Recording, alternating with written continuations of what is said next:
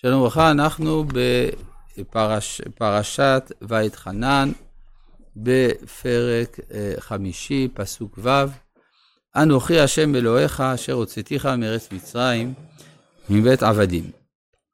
כבר העיר על כך רבי יהודה הלוי ורבי אברהם אבן עזרא, שהכתוב לא התחיל בזה שהקדוש ברוך הוא בורא העולם, אלא שהוא המוציא ממצרים. מה הדבר הזה אומר?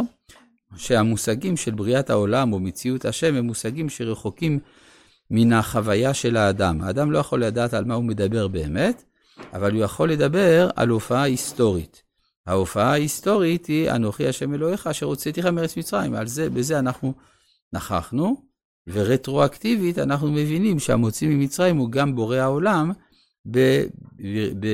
בדיבר של השבת, שנמצא בעשרת הדיברות. כי הרי יכולנו להגיד בכלל, אה, בעשרת הדיברות בכלל לא מופיע שהקדוש ברוך הוא בורא העולם. זה לא נכון, זה מופיע בדיבר הרביעי, שהוא על השבת. אבל הסדר של ידיעת האלוהות זה מתחיל דרך החוויה ההיסטורית, וכן אנחנו גם אומרים בתפילות שלנו, אלוהי אברהם, אלוהי יצחק ואלוהי יעקב. ורק אחרי, רק כשמגיעים לברכה השלישית, אומרים אתה קדוש, אומר רבי יהודה הלוי, שאנחנו אז מתארים את הקדוש ברוך הוא בכל תארי השלילה שירבו בהם הפילוסופים. אבל קודם כל אנחנו מדברים על חוויית ההתגלות. מה זה אנוכי? אנוכי זה ביטוי אנטי-פילוסופי מובהק. כלומר, אצל הפילוסוף האלוהות מוגדרת בתור ישות, ואילו בתורה הקדוש ברוך הוא מופיע בתור אישיות. אנוכי זה גוף ראשון שמדבר בעד עצמו, זאת אומרת שיש כאן גילוי של רצון. המילה אנוכי, ככה מובא במדרש, וזה גם נכון מבחינה היסטורית, היא מילה מצרית במקורה. זאת אומרת שהקדוש ברוך הוא מדבר איתנו בשפה של המחצב שלנו, שהוא מצרים. אנוכי השם אלוהיך. מה ההבדל בין אני לבין אנוכי?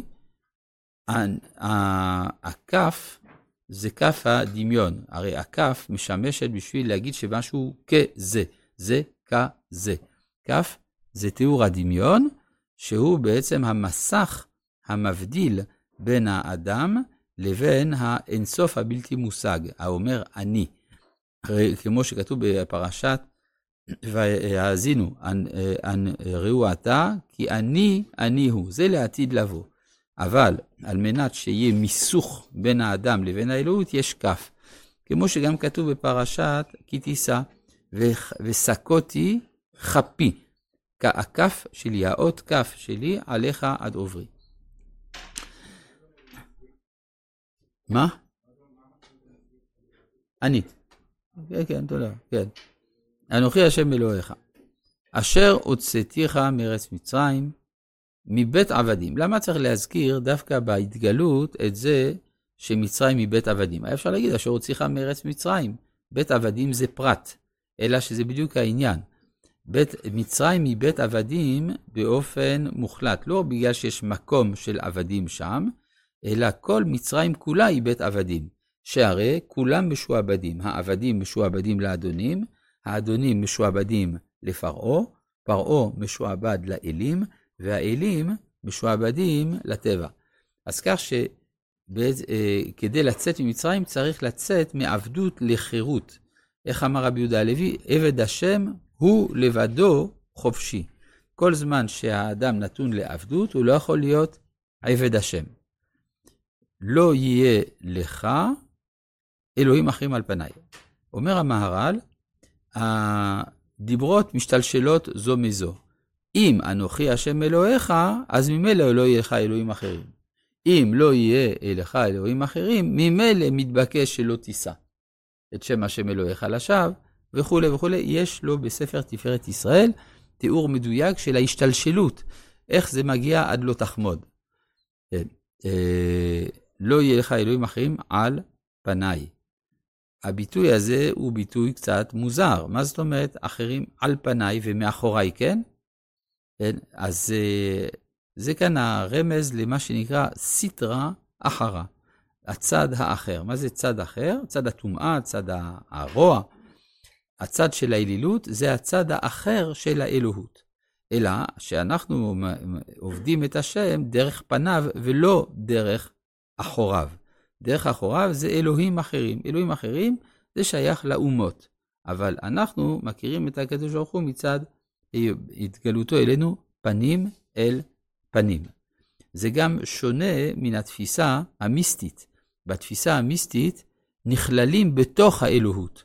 ואילו כאן, ויוצא לפי זה שהדבקות באלוהים היא סוג של מוות. מוות רוחני, אבל מוות בסופו של דבר.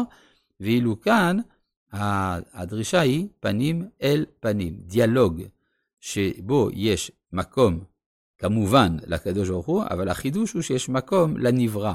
בכלל, עצם המושג של בריאה מניח זהות שהיא חיצונית לאלוהות, ועל זה נאמר פנים אל פנים.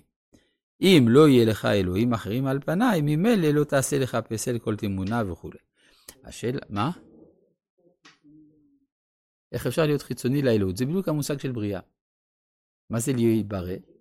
לא, זה לא בכאילו, כי אם אני רק בכאילו לא אלוהים, אז למה שאני לא אתפלל אל עצמי? הייתי אומר ככה, הכאילו, מה שאתה אומר, זה השלבים הראשונים. אחרי שהאדם קונה את זכות הקיום, אז הוא הופך להיות ישות העומדת בפני עצמה. גם המושג של בחירה חופשית מניח שהאדם יש לו אוטונומיה.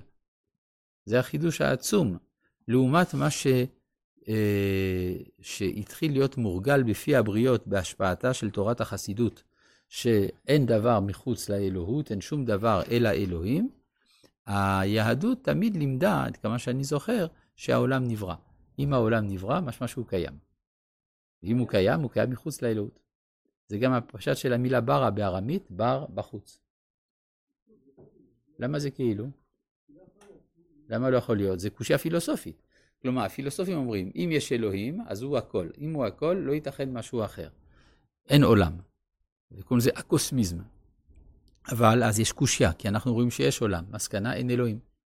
כן, זאת אומרת, אה, התפיסה האתאיסטית בנויה על הקושייה שהעלית. אבל אנחנו לא חייבים, האמירה לא יכול להיות, זה מצד החוכמה. אבל מצד הרצון, זה בהחלט יכול להיות. כן? טוב, זה נוגע לכל מיני שאלות גדולות לגבי מושג הצמצום שבקבלה, אם הצמצום הוא כפשוטו או לא כפשוטו.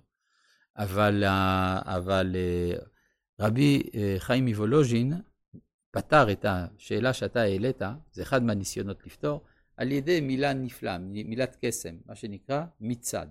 מצד מסוים אלוהים הוא הכל ואז הכל כאילו, ומצד שני יש קיום לנברא. המילה מצד פותרת את כל הבעיות. מצד זה, מצד זה. כן. כן, כן, אבל נוד מלבדו, גם זה אפשר להבין את זה בכמה אופנים. יש גם אין עוד, כן, ראינו. כן, כמו כן, גם רבי נחמן מברסלב אומר שיש אה, יש הכרח שיימצא החלל הפנוי מאלוהות, שאם לא כן אין בריאה. ומצד שני הוא אמר, לא יכול להיות שיש משהו פנוי מן האלוהות. לכן הוא אומר, הסוד הזה יתברר רק לעתיד לבוא.